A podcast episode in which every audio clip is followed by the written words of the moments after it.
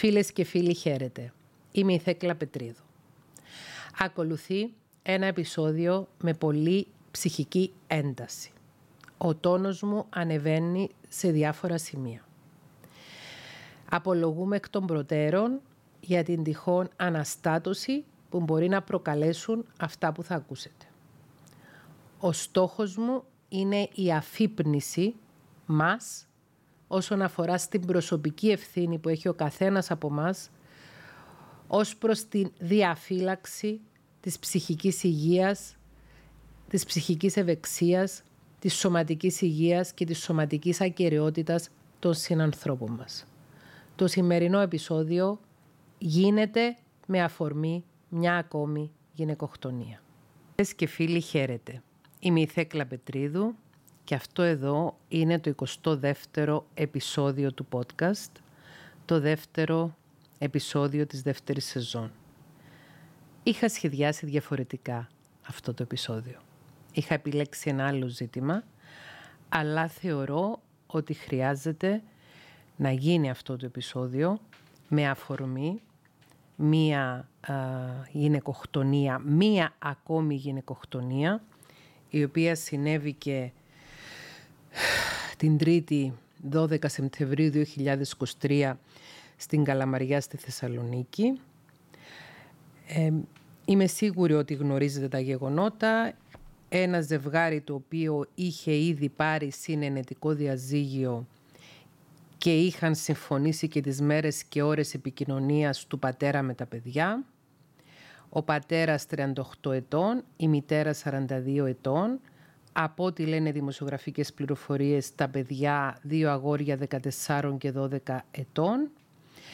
Ε, το πρωί της 3ης 12 Σεπτεμβρίου 2023, μετά που έφυγαν τα παιδιά για το σχολείο, δεν κατάλαβα ποιος πήγε τα παιδιά στο σχολείο, γιατί οι δημοσιογραφικές πληροφορίες άλλες λένε ότι πήγε η μητέρα τα παιδιά στο σχολείο, άλλες λένε ότι πήγε ο πατέρας τα παιδιά στο σχολείο, άλλες λένε ότι τα παιδιά πήγαν με το σχολικό στο σχολείο. Όπως και να έχει, 8 και 4 το πρωί, ο πατέρας, ο πρώην σύζυγος της γυναίκας αυτής, πήγε με μία κυνηγετική καραμπίνα στον έκτο όροφο, στο διαμέρισμα που διέμενε η μητέρα με τα παιδιά της, σκότωσε τη μητέρα των παιδιών του και μετά αυτοπυροβολήθηκε.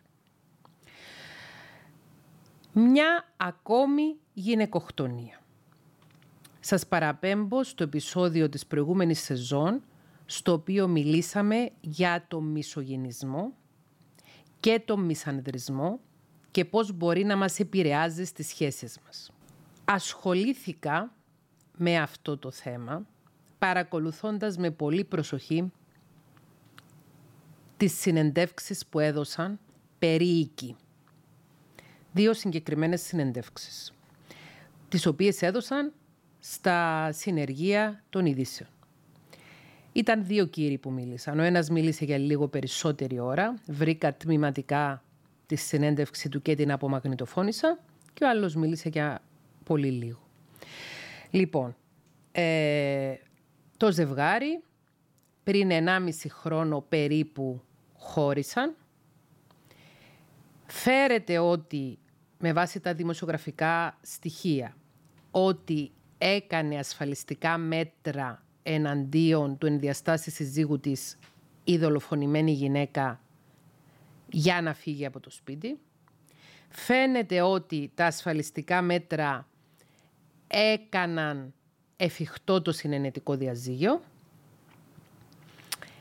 και φαίνεται ότι ο συγκεκριμένος άνθρωπος είχε δώσει σημάδια από πριν για το τι θα συνέβαινε.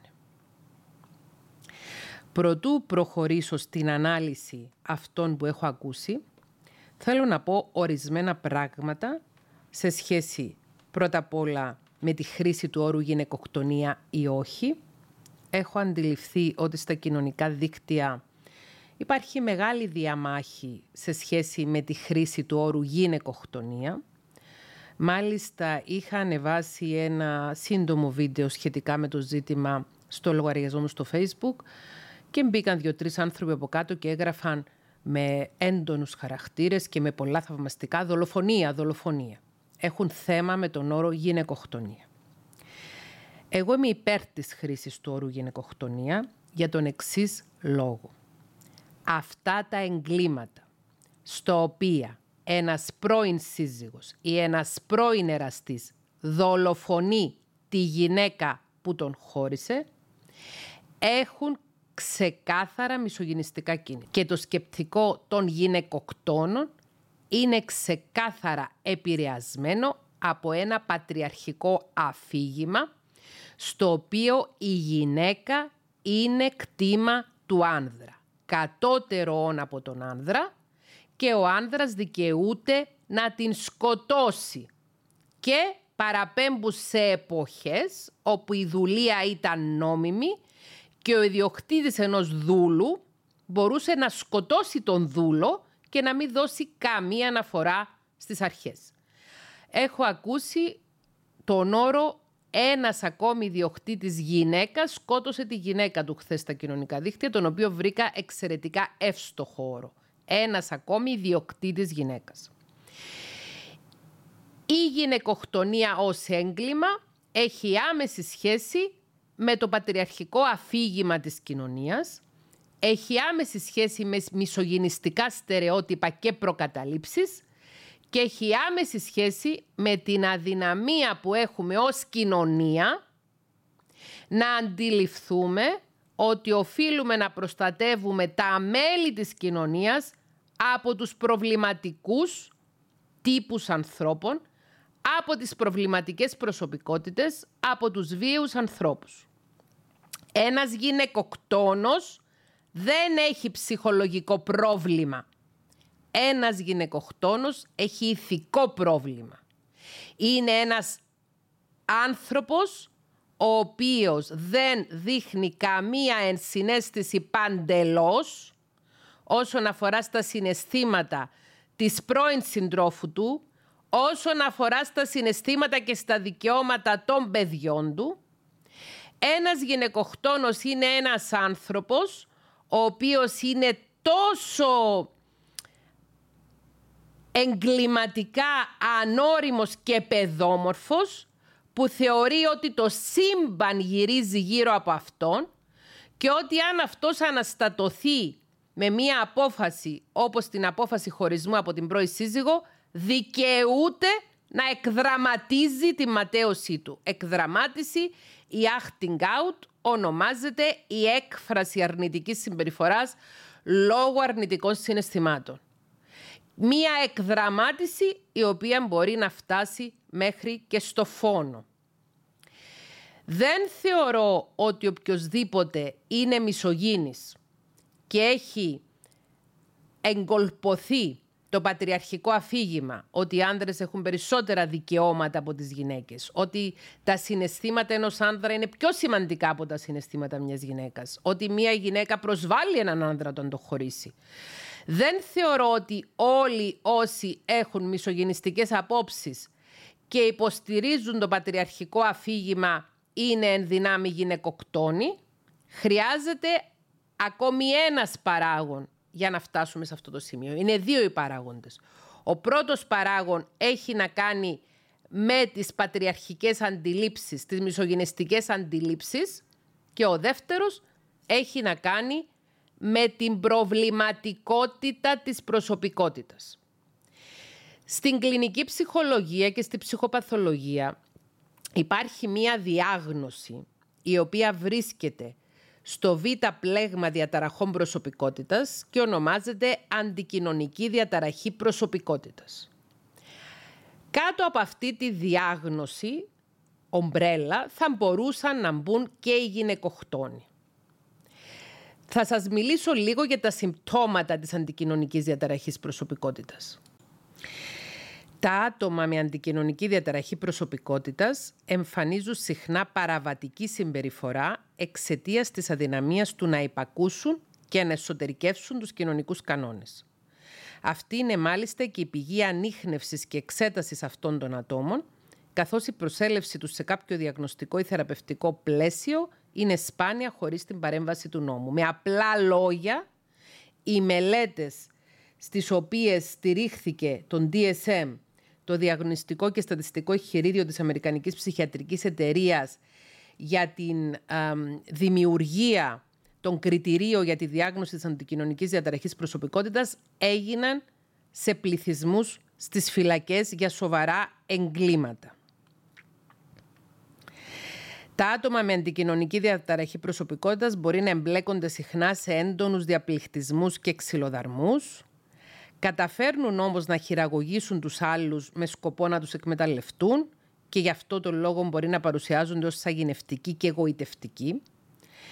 Είναι χαρακτηριστική στα άτομα με αντικοινωνική διαταραχή προσωπικότητας η έλλειψη ενσυναίσθησης και η περιφρόνηση των συναισθημάτων και των δικαιωμάτων των άλλων.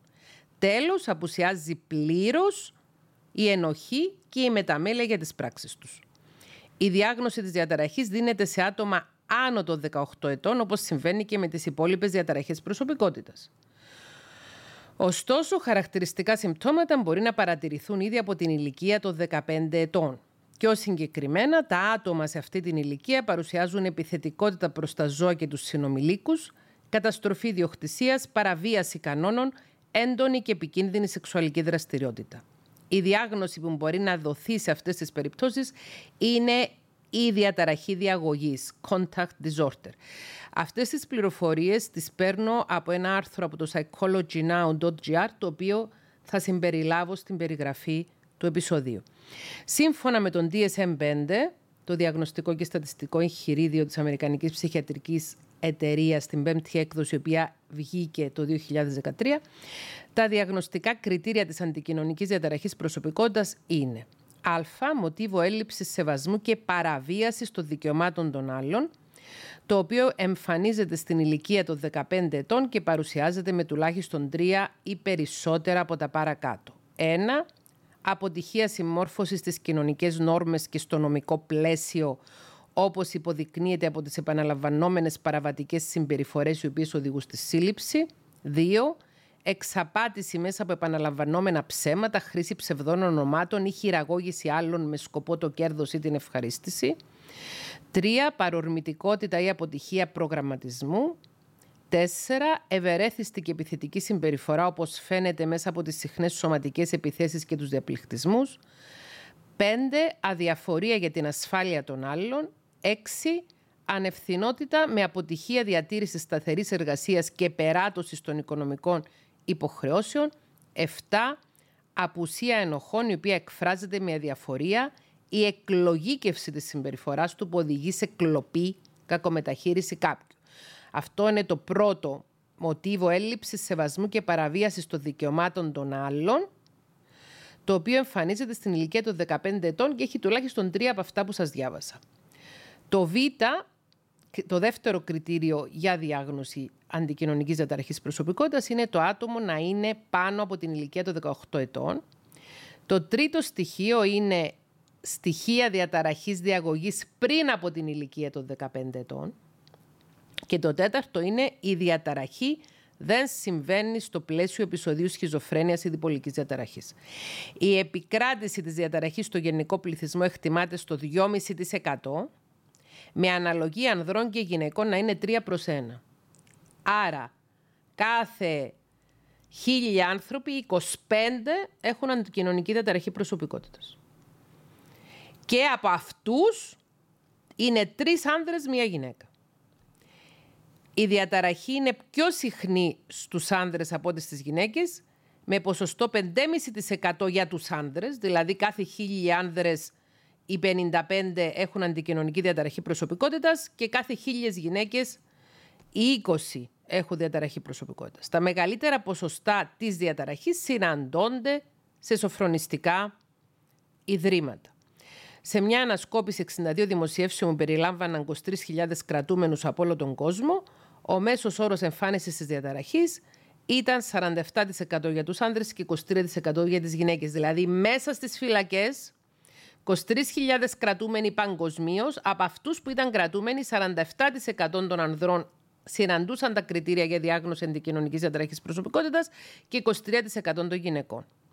Οι αιτίες ανάπτυξης της διαταραχής δεν είναι γνωστές, Όπως με τις άλλες ψυχικές διαταραχές, θεωρείται ότι η ανάπτυξη και εκδήλωση της αντικοινωνικής διαταραχής οφείλεται σε ένα συνδυασμό γενετικών, βιολογικών και περιβαλλοντικών παραγόντων. Λοιπόν, θα βάλω αυτό το άρθρο στην περιγραφή του βίντεο. Αυτό που θέλω να πω όμως είναι το εξής.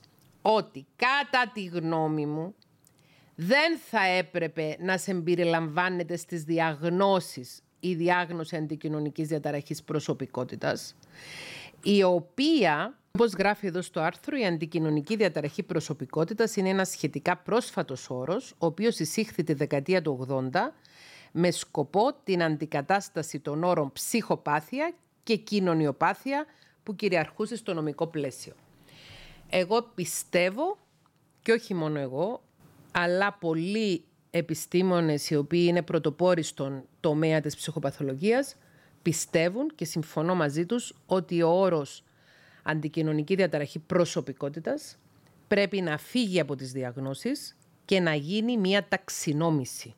Δεν είναι αρρώστια το να είναι κάποιος ψυχοπαθής και κοινωνιοπαθής. Κοινωνιοπαθής είναι ένας άνθρωπος ο οποίος δεν ενδιαφέρεται για τις συνέπειες των πράξεων τους στους άλλους ανθρώπους. Δεν ενδιαφέρεται για το γεγονός ότι παραβιάζει τους κοινωνικούς νόμους και όρους.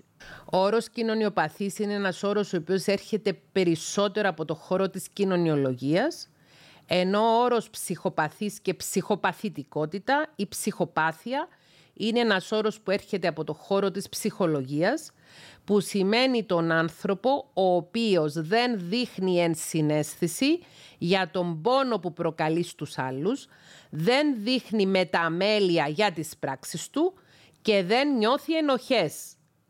Ένας άνθρωπος με ψυχοπαθητικότητα μπορεί να ενδιαφέρεται για το τι εικόνα έχει προς τα έξω και συνήθως ο συνδυασμός των στοιχείων που οδηγούν έναν άνθρωπο στην τέλεση ιδεχθών εγκλημάτων είναι τα τρία στοιχεία τα οποία συμπεριλαμβάνονται στη λεγόμενη σκοτεινή τριάδα της προσωπικότητας, όπου είναι ο κακοήθης ναρκισισμός, η ψυχοπάθεια και ο μακιαβελισμός.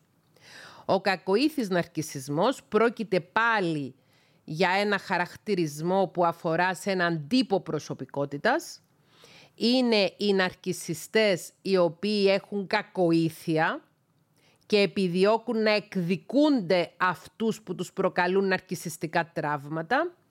Σας παραπέμπω στο πέμπτο επεισόδιο του podcast το οποίο μιλά για τον ναρκισισμό και τους τύπους ναρκισισμού, ένας εκ των οποίων είναι και ο κακοήθης ναρκισισμός. Υπάρχει ο μεγαλομανής ναρκισιστής, υπάρχει ο ευάλωτος ή κρυφοναρκισιστής, υπάρχει ο καλοήθης ναρκισιστής, ο κακοήθης ναρκισιστής και ο κοινοτικός ναρκισιστής. Πέμπτο επεισόδιο αυτού του podcast. Πηγαίνετε όσοι δεν το έχετε ακούσει και ενδιαφέρεστε για να το ακούσετε ή όσοι το ακούσατε και το θέλετε να φρεσκάρετε τη μνήμη σας, ακούστε το ξανά.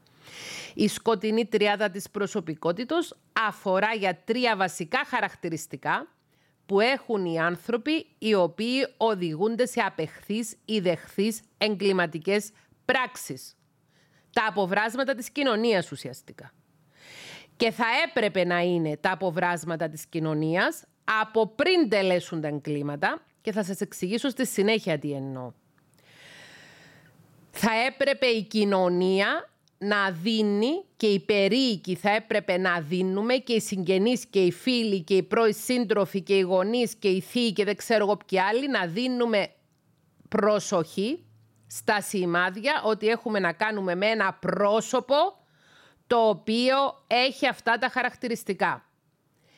Είναι ένα πρόσωπο ναρκισιστικό, το οποίο δεν δείχνει μηδενική ενσυναίσθηση για τους άλλους, είναι ένα πρόσωπο το οποίο δεν ξεχνάει αυτό που τον έχει στενοχωρήσει και κρατάει μέσα του ενέργεια για εκδίκηση.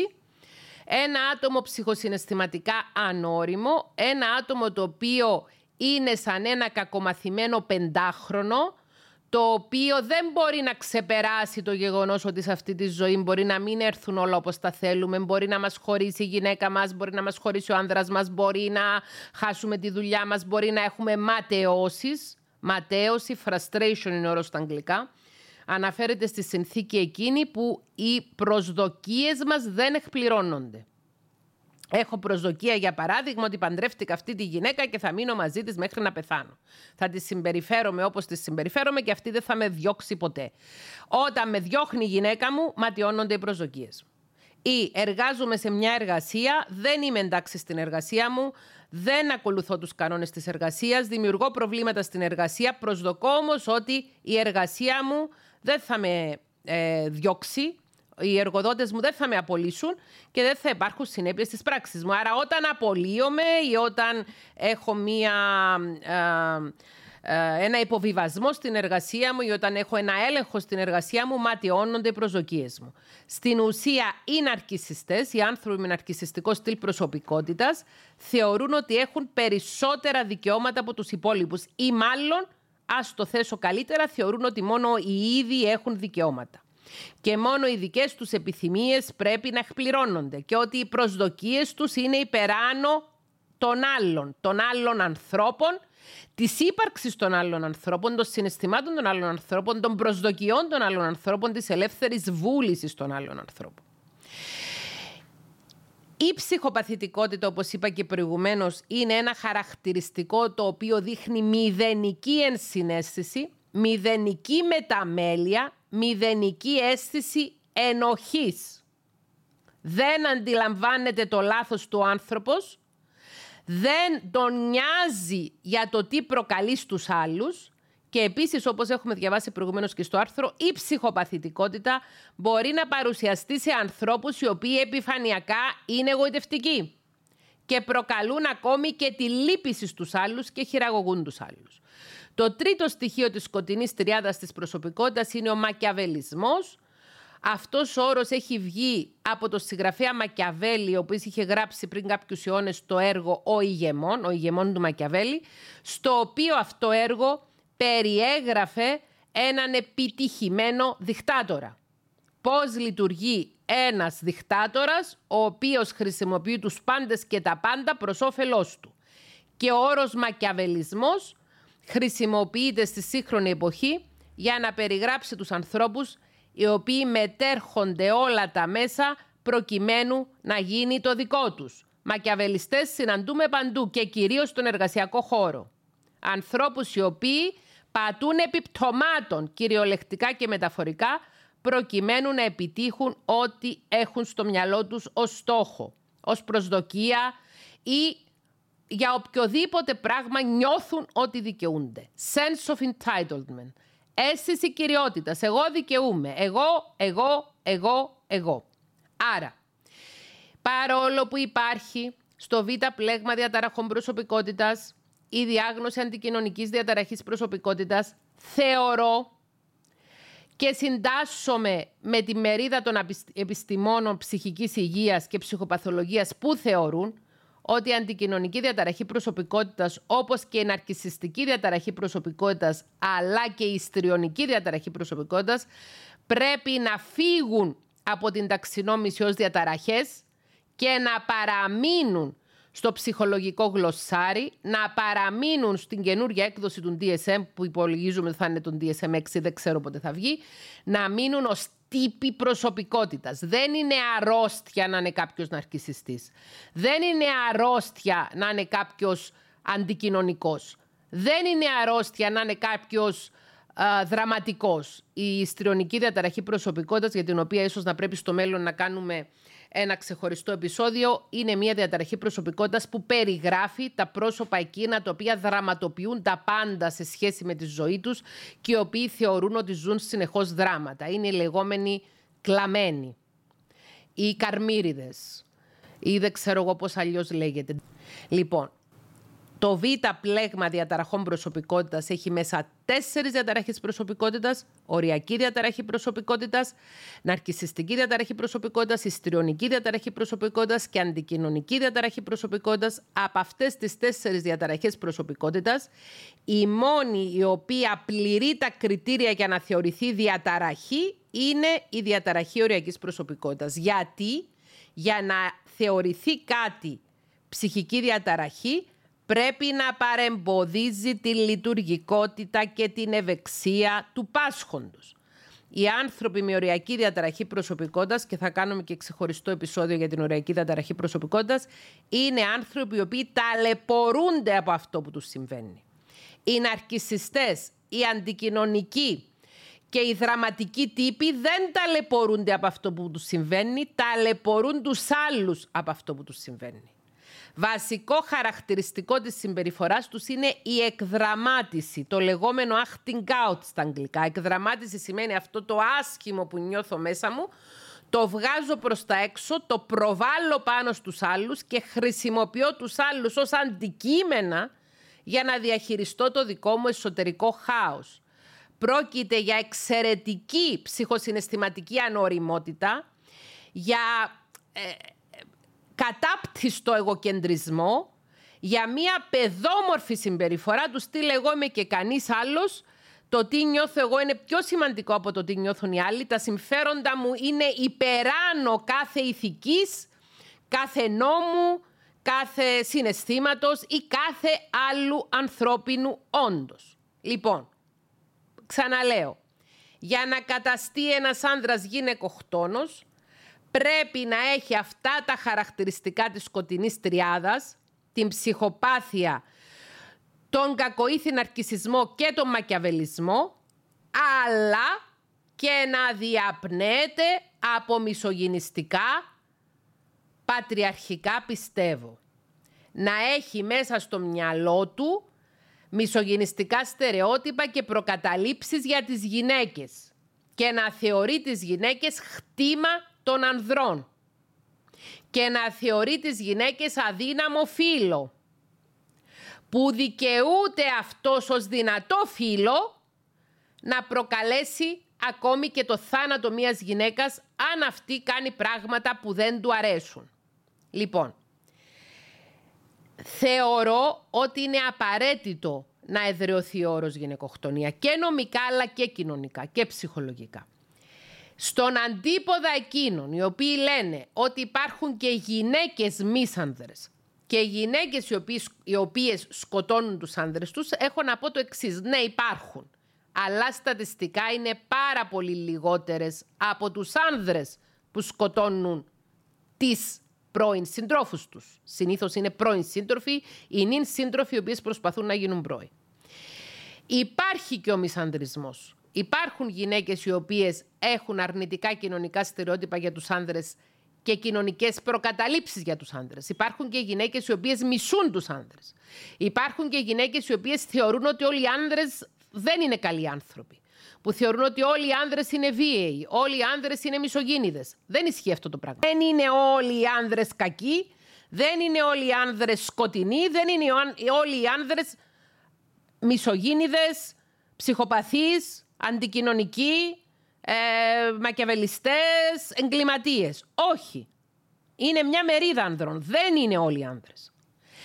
Επειδή όμως υπάρχουν και γυναίκες μίσανδρες, οι οποίες μπορεί να φτάσουν και αυτές μέχρι την ανδροχτονία, θεωρώ ότι είναι καλή ιδέα να καθιερωθεί και ο όρος ανδροχτονία και ο όρος μισανδρισμός.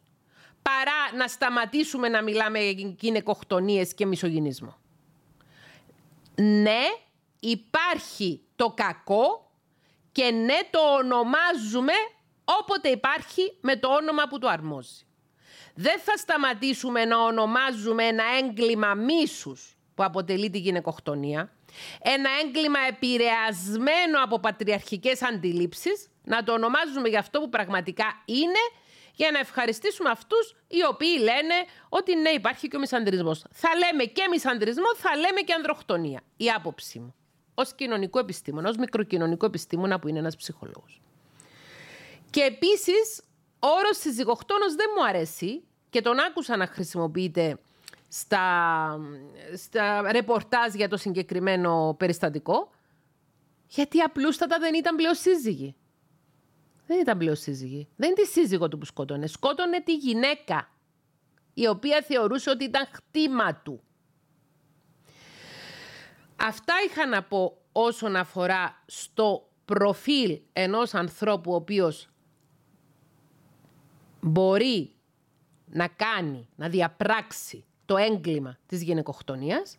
Και τώρα πάμε να αναλύσουμε Το τι έχω ακούσει να λένε δύο περίοικοι σε σχέση με αυτόν τον άνθρωπο, μιλάμε, παίρνουμε αφορμή από αυτό το περιστατικό της ε, επικαιρότητας. Δεν τον γνωρίζω, δεν τον έχω εξετάσει τον άνθρωπο, δεν την γνωρίζω την οικογένεια, δεν γνωρίζω τη γυναίκα, δεν γνωρίζω ακριβώς τι συνέβηκε. Με αφορμή αυτά που είπαν όμως, θέλω να σχολιάσω σε σχέση με το πώς αντιμετωπίζουμε τυχόν συμπτώματα ότι ένα πρόσωπο που βρίσκεται στο περιβάλλον μας μπορεί να φτάσει μέχρι σε αυτό το σημείο. Και θα σας διαβάσω τώρα ακριβώς τι είπαν οι περίοικοι στις κάμερες.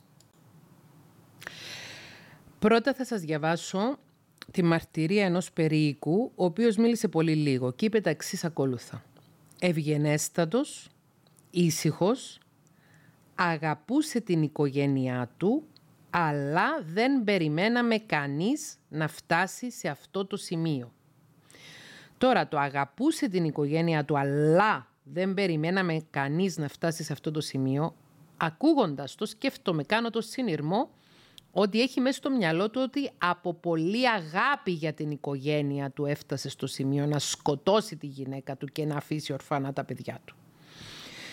Τώρα το παιδί πάντα έλεγε αυτό το πράγμα, ότι δεν μπορούσε να το ξεπεράσει. Το παιδί, ο 38χρονος, ο οποίος δολοφόνησε την πρώην γυναίκα του και αυτοκτόνησε και άφησε δύο παιδιά όρφανα, είναι παιδί. 38 ετών είναι παιδί. Στην ουσία, ναι, ψυχολογικά είναι παιδί. Είναι ξ... κάποιος ο οποίος δεν μπορεί να ξεπεράσει αυτό το πράγμα. Γιατί δεν μπορείς να ξεπεράσει ένα διαζύγιο; Γιατί; Ποιος είσαι και θεωρείς ότι εσένα δεν θα σου συμβεί κάτι τέτοιο; Πόσο αίσθημα κυριότητας έχεις; Πόσο κακομαθημένο παλιόπαιδο είσαι; Θεωρώ ότι αυτή η μαρτυρία του περίοικου είναι ενδεικτική του γεγονότος ότι η κοινωνία θεωρεί ότι κάποιος ο οποίος σκοτώνει τη γυναίκα του σημαίνει αγαπούσε την οικογένειά του. Το ευγενέστατος και ήσυχος πώς το ξέρεις; Είχες προσωπική σχέση μαζί του; Κοιμόσουνα μαζί του. Ζούσες μαζί του. Ήσουνα πίσω από την κλειστή πόρτα να δεις τι συνέβαινε μέσα στο σπίτι; Πώς μπορείς να έχεις το θράσος να αποκαλείς έναν γυναικοκτόνο αυτόχειρα ο οποίος λειτουργήσε με πλήρη κυριότητα, πλήρες αίσθημα κυριότητας και αλαζονίας, ο οποίος δεν σκέφτηκε καθόλου τι θα προκαλούσε στα παιδιά του, τα παιδιά του τα ίδια, να το θεωρείς ευγενέστατο και ήσυχο μετά που ξέρεις ότι έχει κάνει αυτό το πράγμα. Η άλλη μαρτυρία, δεν ξέρω αν είναι γείτονας απλώς αυτός ο κυριούλης που μιλούσε ή συγγενής κιόλας του γυναικοκτόνου, είπε τα ακόλουθα, σας λέω, τα έχω απομαγνητοφωνήσει. Λέει ότι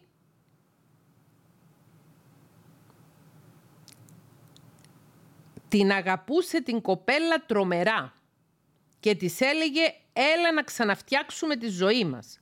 Έλα να ξαναπαντρευτούμε για τα παιδιά. Και αυτή επέμενε όχι δεν σε θέλω.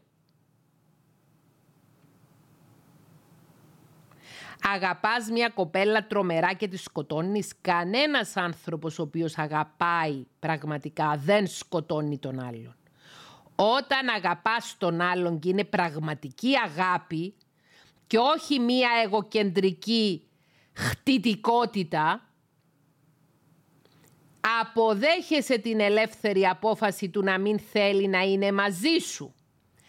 Ακόμη και αν σε απατήσει, σε αυτό το περιστατικό δεν έχει αναφερθεί να έχει απατήσει η γυναίκα τον άνδρα, ούτε στο περιστατικό το οποίο έτυχε να γνωρίσω λίγο καλύτερα τότε στην Κύπρο, δεν έτυχε η γυναίκα να πατήσει τον άνδρα. Αλλά ακόμη και αν σε απατήσει η γυναίκα σου, ακόμη και αν σε απατήσει ο άνδρας σου, εάν πραγματικά τον αγαπάς, Μπορεί να πληγωθείς, μπορεί να τραυματιστείς, μπορεί να πενθήσεις για την απώλεια, αλλά δεν διανοείσαι να σηκώσεις χέρι επάνω στον άλλον άνθρωπο, πόσο μάλλον να τον σκοτώσεις. Λέει επίσης ο ίδιος Περίκος, όταν χωρίσανε, του λέει έλα να πάρεις τα ρούχα σου. Και του έβγαλε τα ρούχα έξω από την πόρτα, σε σακούλες νάιλον μέσα ας πούμε και σε τσάντες. Και του λέει έλα να πάρεις τα ρούχα σου. Και ήρθαμε με τον πατέρα του και τα πήραμε τα ρούχα. Τι ήταν αυτός, 37 χρόνων πέρσι όταν χώρισε, 37 χρόνων άνθρωπος δεν μπορούσε να πάει να πάρει τα ρούχα του το παιδί. Και πήγε ο γείτονας ή συγγενή μαζί με τον πατέρα, δεν ξέρω αν είναι συγγενή, μαζί με τον πατέρα του και πήραν τα ρούχα. Και το περιγράφει σαν κάτι εξαιρετικά τραυματικό. Ότι του έβγαλε τα ρούχα έξω από την πόρτα σε σακούλες και πήγαμε εμείς και τα πήραμε. Και την αγαπούσε, την, ο ίδιο ο ίδιος που είπε την αγαπούσε τρομερά την κοπέλα και της έλεγε να ξαναφτιάξουμε τη ζωή μας. Έλα να ξαναπαντρευτούμε για τα παιδιά. Για ποια παιδιά, αυτά τα παιδιά τα οποία άφησε ορφανά. Άρα χρησιμοποιούσε τα παιδιά, εργαλειοποιούσε τα παιδιά, χρησιμοποιούσε τα παιδιά για επίκληση στο συνέστημα, προκειμένου να γίνει το δικό του να τον πάρει πίσω η γυναίκα η οποία τον έδιωξε. Και η κάθε γυναίκα, ο κάθε άνδρας, έχει το αναφέρετο ανθρώπινο δικαίωμα να χωρίζει. Ο κάθε άνθρωπος έχει το αναφέρετο ανθρώπινο δικαίωμα να διακόπτει σχέσεις με οποιονδήποτε άλλον άνθρωπο. Είτε αυτός ο άνθρωπος είναι ένας φίλος, είτε είναι ένας συνεργάτης, είτε είναι ένας ερωτικός σύντροφος, είτε είναι ένας σύζυγος. Δικαιούμαστε στο 2023 να σταματήσουμε μια φιλία, να σταματήσουμε μια ερωτική σχέση, να διακόψουμε ένα γάμο. Είναι αναφέρετο ανθρώπινο δικαίωμα. Είτε είμαστε άνδρες, είτε είμαστε γυναίκες.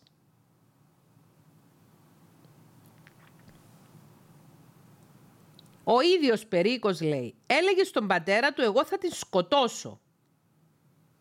Έλεγε στον πατέρα του εγώ θα τη σκοτώσω και ο πατέρας του δεν τον πήρε σηκωτό για αναγκαστική ψυχιατρική εξέταση. Έλεγε στον πατέρα του εγώ θα τη σκοτώσω και ο πατέρας του δεν πήγε στην αστυνομία να καταγγείλει ότι ο γιος του απειλεί ότι θα σκοτώσει την πρώη γυναίκα του. Ναι, γιατί, γιατί το παιδί, το παιδί πάλι, το παιδί, είχε φτάσει σε μια απόγνωση ας πούμε. Την αγαπούσε τρελά, ήταν τρελά ερωτευμένος, δεν είχε γνωρίσει άλλη γυναίκα. Το παιδί, το παιδί, το μικρό το παιδί, είχε φτάσει σε απόγνωση, την αγαπούσε τρελά, ήταν τρελά ερωτευμένος, δεν είχε γνωρίσει άλλη γυναίκα και το παιδί έπρεπε να έχει αυτό που θέλει. Και άμα δεν έχει αυτό που θέλει το παιδί, τη σκοτώνει. Παρά να μη σε έχω εγώ, να μη σε έχει κανένας.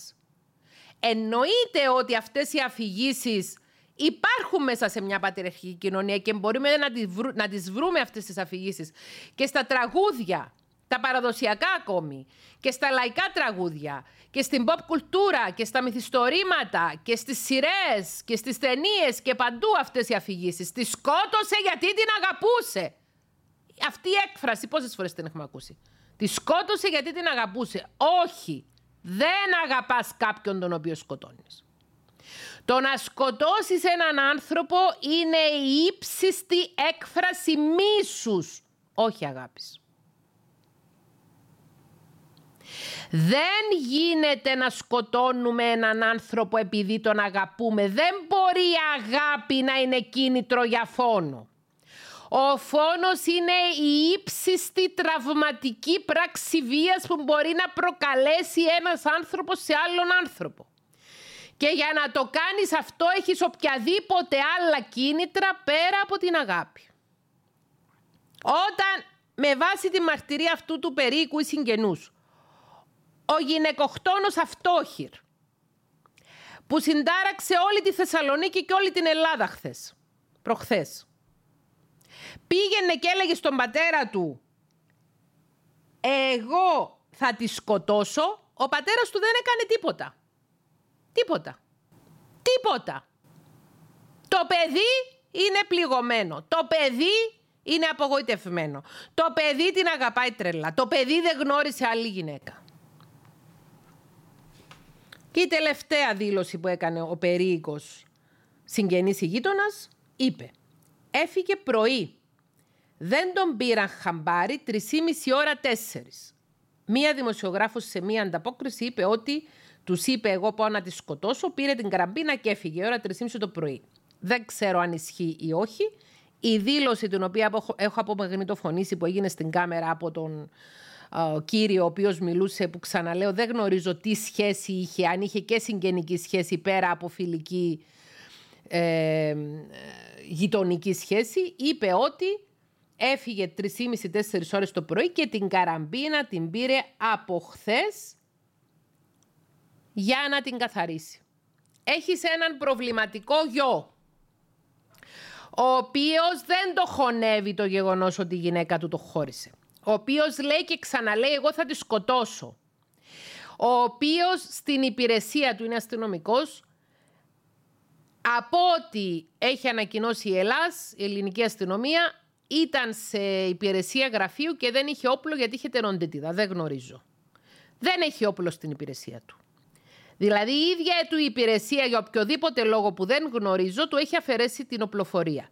Του δίνει την κυνηγετική σου καραμπίνα γιατί πήγε να την καθαρίσει την καραμπίνα; Τι πρώη γυναίκα του που πήγε να καθαρίσει, δεν είναι την καραμπίνα. Και αν όντως η ώρα 3.30-4 το πρωί που έφυγε, οι γονείς του το κατάλαβαν ότι έφυγε και αν όντως, όπως είπε η δημοσιογράφος, φεύγοντας, είπε: Πάω να τη σκοτώσω. Γιατί δεν πήγαν κατευθείαν να τον καταγγείλουν στην αστυνομία; Γιατί δεν έδωσαν κατευθείαν σήμα; Γιατί δεν πήραν την κοπέλα τηλέφωνο να της πούν: Πρόσεξε, μην το βάλεις μες στο σπίτι. Δεν ξέρουμε αν χτύπησε το κουδούνι και της άνοιξε την πόρτα και τη σκότωσε ή αν την πρόφτασε στο έξω από την πόρτα και τη σκότωσε. Μιλάμε για προμελετημένη γυναικοκτονία. Το έλεγε και το ξαναέλεγε και δεν τον πίστευα. Αλλά την αγαπούσε τρομερά και ήταν κρίμα το παιδί και ήταν πολύ ερωτευμένος και δεν είχε γνωρίσει άλλη γυναίκα. Λοιπόν, θέλουμε να έχουμε μία κοινωνία ενηλίκων ανθρώπων, οι ενήλικες να είναι ενήλικες και τα παιδιά να είναι παιδιά. Έχουμε όλοι ευθύνη. Και αυτή τη στιγμή μιλάω ως γονιός όχι μόνος ως ψυχολόγος, μιλάω και ως γονιός, ως γονέας. Οφείλουμε να είμαστε πολύ προσεκτικοί όλοι στο τι λένε και τι κάνουν οι άνθρωποι που βρίσκονται μέσα στη ζωή μας. Και κυρίως τα παιδιά μας. Ακόμη και αν είναι ενήλικα παιδιά. Καταρχάς, το πρόβλημα με την αντικοινωνικότητα, με την ψυχοπάθεια, με τον αρκισισμό και τον μακιαβελισμό φαίνεται από νωρίς. Αν πάμε με βάση τον DSM-5, μπορεί να γίνει διάγνωση διαταραχής διαγωγής, contact disorder, πριν τα 15. Υπάρχει παραβατικότητα. Ας πούμε ότι μπορεί να μην συναντούσε αυτός ο άνθρωπος τα κριτήρια. Δεν ξέρω, μιλάμε τώρα θεωρητικά. Μιλάμε για όλους τους γυναικοκτόνους. Μιλάμε για το φαινόμενο της γυναικοκτονίας. Μπορεί κάποιος να μην είχε δείξει τα χαρακτηριστικά εκείνα τα οποία να ήταν ξεκάθαρο ότι οδηγούνταν ο άνθρωπος αυτός σε μια τέτοια αντικοινωνική συμπεριφορά. Σίγουρα όμως ένας άνθρωπος ο οποίος φτάνει στο σημείο της γυναικοκτονίας σημαίνει ότι είναι ένας άνθρωπος που έχει μηδενική ανοχή στη ματέωση. Δεν αντέχει τη ματέωση, δεν μπορεί να χάνει. Αν μεγαλώνουμε ένα παιδί το οποίο δεν μπορεί να χάνει και το οποίο δεν αντέχει τη ματέωση και το οποίο παθαίνει temper tantrums, temper tantrums είναι οι λεγόμενες κρίσεις θυμού που παθαίνουν τα δίχρονα, αλλά τέτοια temper tantrums temper tantrums. Παθαίνουν και οι ενήλικες με ναρκιστικό στυλ προσωπικότητας και εγωπάθεια. Δηλαδή, άμα δεν γίνεται το δικό του να χτυπιέται, από ενωρίς, από την προσχολική ηλικία, τη σχολική ηλικία, την εφηβική ηλικία. Παίρνουμε το παιδί μας σε ειδικό ψυχικής υγείας, σε παιδοψυχολόγο, σε παιδοψυχίατρο και προσπαθούμε να δούμε τι σκατά συμβαίνει. Μηδενική ανοχή σε προβληματικές συμπεριφορές. Αν αγαπάς πραγματικά το παιδί σου, παραδέχεσαι ότι το παιδί σου έχει παραβατική συμπεριφορά, παραδέχεσαι ότι το παιδί σου συμπεριφέρεται με τρόπους οι οποίοι δεν αρμόζουν στο ψυχοκοινωνικό στάδιο ανάπτυξης του, δηλαδή είναι 15 ετών και συμπεριφέρεται σαν να είναι 5, είναι 17 ετών και συμπεριφέρεται σαν να είναι 3, δεν ανέχεται καθόλου να χάνει, θεωρεί ότι είναι εντάξει να κακοποιεί τους άλλους ανθρώπους, είναι εντάξει να αδικεί τους άλλους ανθρώπους και εσύ αντί να το πάρεις σηκωτό το παιδί όσο είναι ανήλικο, να το εξετάσει παιδοψυχολόγος, να το εξετάσει παιδοψυχίατρος, να μπει σε ψυχοθεραπευτική γραμμή να διαγνωστεί το παιδί και να πάρει όση βοήθεια μπορεί να πάρει όσο είναι νεαρό και υπάρχει νευροπλαστικότητα. Η νευροπλαστικότητα είναι ένας όρος ο οποίος αναφέρεται στο πόσο ο ανθρώπινος εγκέφαλος μπορεί να αλλάξει, μπορεί να βελτιωθεί, μπορεί να εξελιχθεί. Σήμερα γνωρίζουμε ότι η νευροπλαστικότητα επεκτείνεται και σε ηλικίες πέραν της εφηβείας ότι και εμείς οι ενήλικες, και εγώ είμαι 48 και κάποιος που ακούει που είναι 30 και κάποιος που είναι 50 και κάποιος που είναι 60 και κάποιος που είναι 70, εάν το θελήσει, μπορεί να αλλάξει τους τρόπους με τους οποίους λειτουργεί. Όμως, όσο νεότερο είναι ένα πρόσωπο σε μια ηλικία και όσο πιο εγκαίρος έχει ψυχοδιαγνωστική και ψυχοθεραπευτική παρέμβαση, μπορεί να έχει πολύ καλά αποτελέσματα όσον αφορά στην εξέλιξη αυτού του ανθρώπου, στην εκμάθηση της δεξιότητας της ενσυναίσθησης και στην εκμάθηση δεξιοτήτων αυτορύθμισης, συναισθηματικής ρύθμισης, να ρυθμίζει το ίδιο το πρόσωπο τα συναισθήματά τους. Σας παραπέμπω στο επεισόδιο του podcast από την πρώτη σεζόν, το οποίο έχει θέμα τη συναισθηματική νοημοσύνη. Που εκεί μιλάμε για το τι σημαίνει αυτορύθμιση, συναισθηματική αυτορύθμιση. Δεν είμαι καλά να με κάνω μόνος μου καλά, να με κάνω μόνη μου καλά. Να μην χρειάζεται να ξεσπάω πάνω στους άλλους ανθρώπους ή να προβάλλω πάνω στους άλλους ανθρώπους το δικό μου εσωτερικό χάος.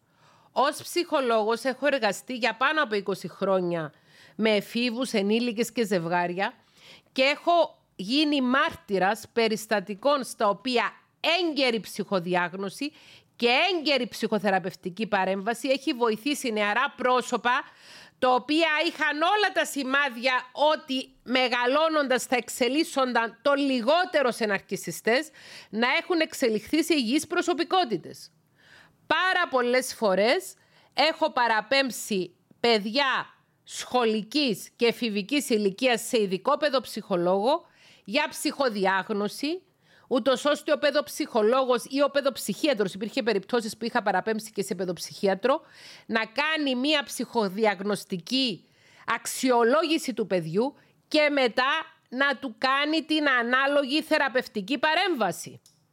Εγώ δεν είμαι παιδοψυχολόγος. Δεν είμαι ψυχολόγος για παιδιά. Έτυχε όμως γνωρίζοντας οικογένειες στο γραφείο και όταν έτυχε να μου περιγράφουν συμπεριφορές των παιδιών τους να τους κρούσω τον κόδωνα του κινδύνου και να τους ε, οθήσω στο να ζητήσουν βοήθεια για τα παιδιά τους από ειδικούς ψυχικής υγείας. Και τώρα μου έρχεται στο μυαλό μια συγκεκριμένη περίπτωση ενός παιδιού το οποίο έχει εξαιρετικά αλαζονική συμπεριφορά στην ηλικία των 14 ετών Είχε βία ξεσπάσματα θυμού προς τις αδελφές του, προς τη μάνα του.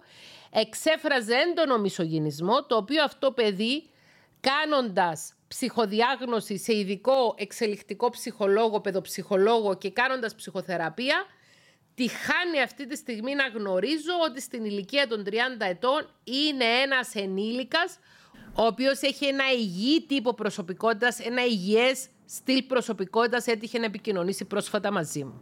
Και να μου πει ότι σε ευχαριστώ πολύ τότε που ήμουν μικρός, τότε πριν 15-16 χρόνια πόσα ήταν, που δημιουργούσα όλα αυτά τα προβλήματα μέσα στην οικογένεια. Εσύ πίεσες στους γονείς μου να με πάνε στον παιδοψυχίατρο, να με πάνε στον παιδοψυχολόγο και να πάρω τη βοήθεια που χρειαζόμουν ώστε τώρα να είμαι καλά. Θεωρώ ότι φέρουμε ευθύνη οι γονείς, τεράστια ευθύνη, να παρατηρούμε τις συμπεριφορές των παιδιών μας και αν βλέπουμε παραβατικότητα, ψυχοπαθητικότητα, ναρκισισμό, έλλειψη ενσυναίσθησης, έλλειψη φιλότιμου, έλλειψη αίσθησης ευθύνης, έλλειψη ενοχών, να παίρνουμε το παιδί μας σηκωτό. Όταν είναι ανήλικο μπορείς να το πάρεις. Σηκωτό στον παιδοψυχολόγο και στον παιδοψυχίατρο. Όσον αφορά στους ενήλικες στο περιβάλλον μας, αν είναι το ενήλικο παιδί μας το οποίο λέει θα σκοτώσω την πρώη γυναίκα μου που τόλμησε να με χωρίσει, το εξαναγκάζουμε σε ψυχιατρική εξέταση. Χωρίς να θεωρώ ότι η οποιαδήποτε ψυχιατρική εξέταση ή οποιαδήποτε αναγκαστική παραμονή σε ψυχιατρίο θα ελαχιστοποιήσει τους κινδύνους της γυναικοκτονίας, χρειάζεται να το αναφέρουμε στις αρχές, στην αστυνομία, στη γραμμή για τη βία στην οικογένεια, 15900 είναι η εθνική γραμμή για τη βία στην οικογένεια στην Ελλάδα, 1440 στην Κύπρο. Εάν ζείτε σε άλλες χώρες υπάρχει ο αντίστοιχος εθνικός αριθμός για τη βία στην οικογένεια. Ο ίδιος ο γονιός να καταγγείλει το ενήλικο παιδί του, ο γιος μου χώρισε, τον χώρισε η γυναίκα του και δεν το αντέχει και θέλει να τη σκοτώσει.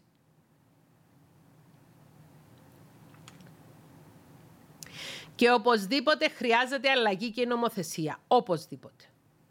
Γιατί είναι πάρα πολλά τα περιστατικά στα οποία γίνονται καταγγελίες για ενδοοικογενειακή βία και μετά εκ των υστέρων πάει το θύμα της ενδοοικογενειακής βίας και αποσύρει την καταγγελία. Η γνώμη μου είναι ως ψυχολόγος ότι θα η νομοθεσία πρέπει να αλλάξει και από τη στιγμή που γίνεται τεκμηριωμένη καταγγελία για βία στην οικογένεια, να μην μπορεί να αποσύρει το θύμα την καταγγελία, να γίνεται αυτεπάγγελτη δίωξη από την ασαγγελία. Η γνώμη μου. Έχω αυτή τη γνώμη, ότι πρέπει και η νομοθεσία μας να αλλάξει. Για να προστατεύσουμε τους ανθρώπους μέσα στο κοινωνικό σύνολο, οι οποίοι βρίσκονται σε αδύναμη θέση, είτε λόγω φύλου, είτε λόγω δικών τους προσωπικών προβλημάτων. Υπάρχει στο, στην πρώτη σεζόν του podcast το επεισόδιο για τη συνεξάρτηση. Σας παροτρύνω να ακούσετε ξανά το επεισόδιο για τη συνεξάρτηση. Η συνεξάρτηση είναι ένας προβληματικός τρόπος συνδεσιμότητας με τον εαυτό μας και τους άλλους ανθρώπους. Είναι αυτό που παλιότερο ονομάζαμε ψυχολογία του θύματος και πρόκειται για έναν τρόπο λειτουργίας ενός ανθρώπου ο οποίος έχει ως πρώτο κίνητρο στη ζωή του το να ευχαριστεί τους άλλους και όχι να προστατεύει τον εαυτό του. Και όταν ένα πρόσωπο είναι συνεξαρτώμενο και μπει σε μία κακοποιητική σχέση και κακοποιητική σχέση δεν είναι μόνο η σχέση στην οποία πέφτει ξύλο, είναι και η σχέση στην οποία πέφτουν απειλές και πέφτει ψυχολογικός πόλεμος άλλου είδους, δεν αντιλαμβάνεται το συνεξαρτώμενο πρόσωπο τον κίνδυνο και δεν εστιάζει την προσπάθεια του στο να γλιτώσει από τον κίνδυνο, αλλά εστιάζει την προσπάθεια του στο να ευχαριστήσει το θήτη. Άρα η συνεξάρτηση από μόνη της και η συνεξάρτηση ως συνθήκη ψυχολογική και οι συνεξαρτώμενοι άνθρωποι που έχουν αυτό το στυλ, το συνεξαρτητικό στυλ προσωπικότητας, δεν μπορούν να προστατεύσουν επαρκώς τον εαυτό τους από τους θήτες. Οπότε χρειάζεται οι περίοικοι και οι γύρω να παρατηρούν αυτά τα φαινόμενα και να οθούν, να σπρώχνουν, να συμβουλεύουν τους ανθρώπους να πάρουν βοήθεια. Ένας συνεξαρτώμενος μπορεί να πάρει τεράστια βοήθεια από την ψυχοθεραπεία και από την ψυχοεκπαίδευση. Εάν έχετε στο περιβάλλον σας άνδρες ή γυναίκες που είναι συνεξαρτώμενοι, πιο συχνά παρατηρείτε συνεξάρτηση στις γυναίκες παρά στους άνδρες, αλλά υπάρχουν και άνδρες συνεξαρτώμενοι. Κινητοποιήστε τους ώστε να ζητήσουν βοήθεια, να λάβουν ψυχοθεραπεία, να ενδυναμωθούν και να πάψουν να λειτουργούν ως δορυφόροι των κακοποιητών τους. Επίσης, εάν βρισκόμαστε σε μία κακοποιητική σχέση, μία σχέση ψυχολογικά κακοποιητική ή και σωματικά κακοποιητική ή με απειλές σωματικής βίας ή με απειλές ότι θα μας σκοτώσουν, πρέπει να το πάρουμε πάρα πολύ σοβαρά υπόψη. Δεν φεύγουμε από έναν τέτοιον άνθρωπο έτσι απλά. Οι συμβουλές που δίνουν οι γύρω χώρισε τον, φύγε, άστην, κάνε, χωρίς προσοχή, μπορεί να αποβούν πολύ επικίνδυνες. Δεν λέω να μην χωρίζουν οι άνθρωποι από τους κακοποιητές τους, αλλά ότι όταν ακριβώς τον χωρίσεις, όταν ακριβώς πάρεις το διαζύγιο, τότε κινδυνεύεις περισσότερο. Στατιστικά οι περισσότερες γυναικοκτονίες συμβαίνουν μετά που θα οριστικοποιηθεί ο χωρισμός. Όταν το πάρει απόφαση δηλαδή ο άλλος ότι τελείωσε, ο άλλος ο προβληματικός, ο γυναικοκτόνος, ο μισογίνης, ο άνθρωπος με ψυχοπαθητικό στυλ προσωπικότητας, ο άνθρωπος με κακοήθη ναρκισισμό, ο άνθρωπος με μακιαβελισμό, όταν το καταλάβει ότι τελείωσε τότε είναι το πιο επικίνδυνο σημείο που μπορεί να σκοτώσει τη γυναίκα.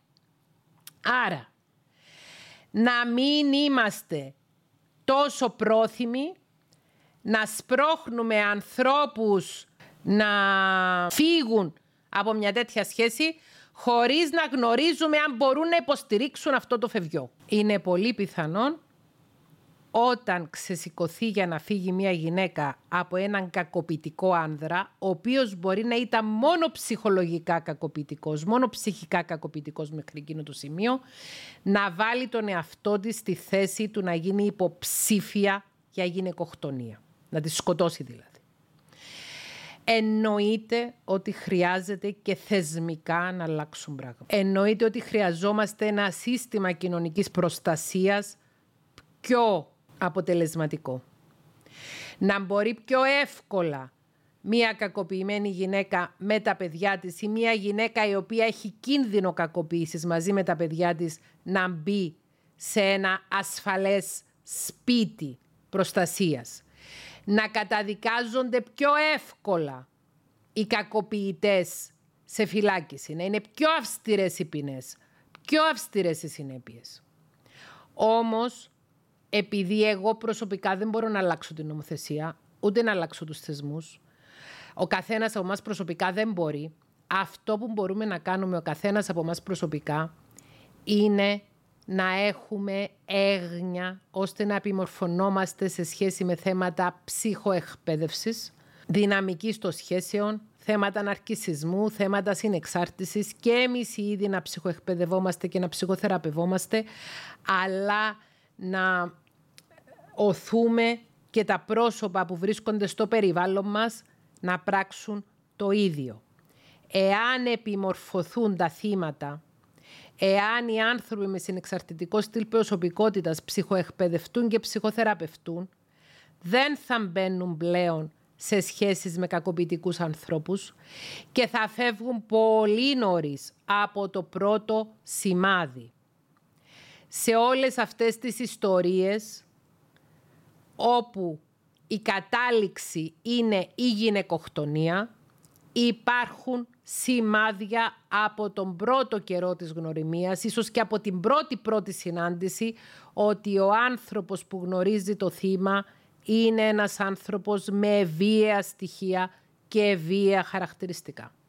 Όμως, παρόλα αυτά, αρχίζουμε να παραβλέπουμε γεγονότα λόγω συνεξαρτητικής φύσης της προσωπικότητας μας, λόγω των πατριαρχικών αντιλήψεων οι οποίες επηρεάζουν και εμάς τις γυναίκες και λόγω του γεγονότος ότι στην εποχή μας είναι τόσο δύσκολο να δημιουργηθεί μία σχέση με δέσμευση, είναι τόσο δύσκολο να προτείνει ένας άντρας να δημιουργήσει μία εντός εισαγωγικών σοβαρή σχέση με μία γυναίκα, ώστε πολλές γυναίκες να πέφτουν στην παγίδα όταν βρεθεί κάποιος ο οποίος έχει χτιτικότητα απέναντί τους, κάποιος ο οποίος θέλει αμέτη μου χαμέτη να τις σπιτώσει, να τις παντρευτεί, να τους κάνει παιδιά, να θεωρούν ότι αυτό και μόνο το χαρακτηριστικό, ότι αυτός ο άνθρωπος είναι διατεθειμένος να δεσμευτεί,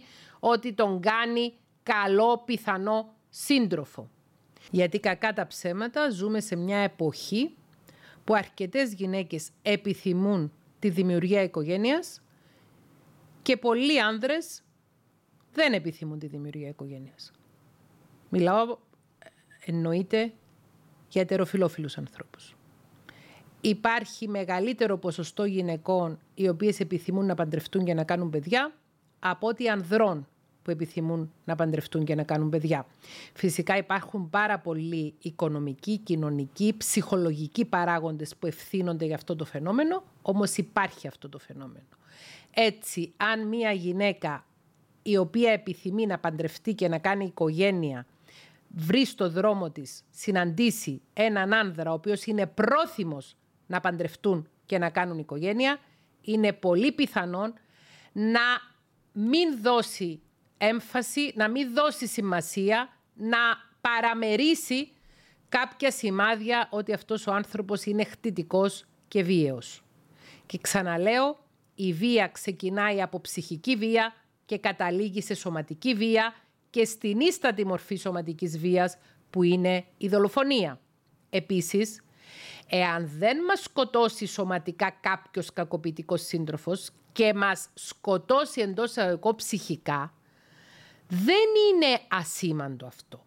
Η ψυχική βία δεν είναι αμεληταία. Οι καταστροφικές συνέπειες της ψυχικής βίας δεν είναι αμεληταίες. Εξακολουθούν να είναι πολύ σοβαρές και να μπορούν να προκαλέσουν από ψυχικές μέχρι και σωματικές ασθένειες και να καταστρέψουν ουσιαστικά την ικανότητα ενός ανθρώπου να μπορεί να χαίρεται τη ζωή. Να τον καταδικάσουν σε κατάθλιψη, να τον καταδικάσουν σε σύνθετη διαταραχή μετατραυματικού στρες. Έχουμε κάνει επεισόδιο για τη σύνθετη διαταραχή μετατραυματικού στρες. Να τον καταδικάσουν σε μια ζωή γεμάτη στενοχώρια. Να τον καταδικάσουν σε μια δυστυχία, αν μπορεί κάποιος να χρησιμοποιήσει αυτό τον όρο. Χρειάζεται να ενημερωθούμε, να ψυχοεκπαιδευτούμε να είμαστε προσεκτικοί, να αναθεωρήσουμε άνδρες και γυναίκες τις απόψεις μας, άνδρες και γυναίκες να αναθεωρήσουμε τα κοινωνικά στερεότυπα που έχουμε εμφυτευμένα στον εγκέφαλό μας, να εξετάσουμε τυχόν κοινωνικές προκαταλήψεις που έχουμε και να κάνει ο καθένας από μας προσωπικά ό,τι περνάει από το χέρι του προκειμένου να γίνει η καλύτερη εκδοχή του εαυτού του οι γονείς να είμαστε ιδιαίτερα προσεκτικοί όσον αφορά στη διαπαιδαγώγηση των παιδιών μας και τυχόν παραβατικές ή προβληματικές συμπεριφορές να μας χτυπάνε καμπανάρες, όχι καμπανάκια, καμπανάρες να μας χτυπάνε και να παίρνουμε τα παιδιά μας για ψυχοδιάγνωση και ψυχοθεραπεία. Η έγκαιρη ψυχοθεραπευτική παρέμβαση σώζει ζωές κυριολεκτικά και μεταφορικά. Και το φαινόμενο της έμφυλης βίας είναι ένα φαινόμενο που αφορά όλους μας. Σας ξαναλέω ότι είχα σκοπό αυτό το επεισόδιο να είναι διαφορετικό. Επιφυλάσσομαι για την επόμενη εβδομάδα. Απολογούμε, όπως έχω απολογηθεί και στην αρχή, για το έντονο ύφος μου. Ο σκοπός μου δεν είναι να προκαλέσω αναστάτωση. Ο σκοπός μου είναι να αφυπνήσω και να κινητοποιήσω τους ανθρώπους και τον εαυτό μου και τους υπόλοιπους συνανθρώπους μας να κινητοποιηθούμε ώστε να αναλάβουμε ο καθένας προσωπικά την ευθύνη μας και να είμαστε προσεκτικοί ως προς το πώς αξιολογούμε τις στάσεις και τις συμπεριφορές των άλλων γύρω μας. Σας ευχαριστώ. Θα τα πούμε στο επόμενο επεισόδιο.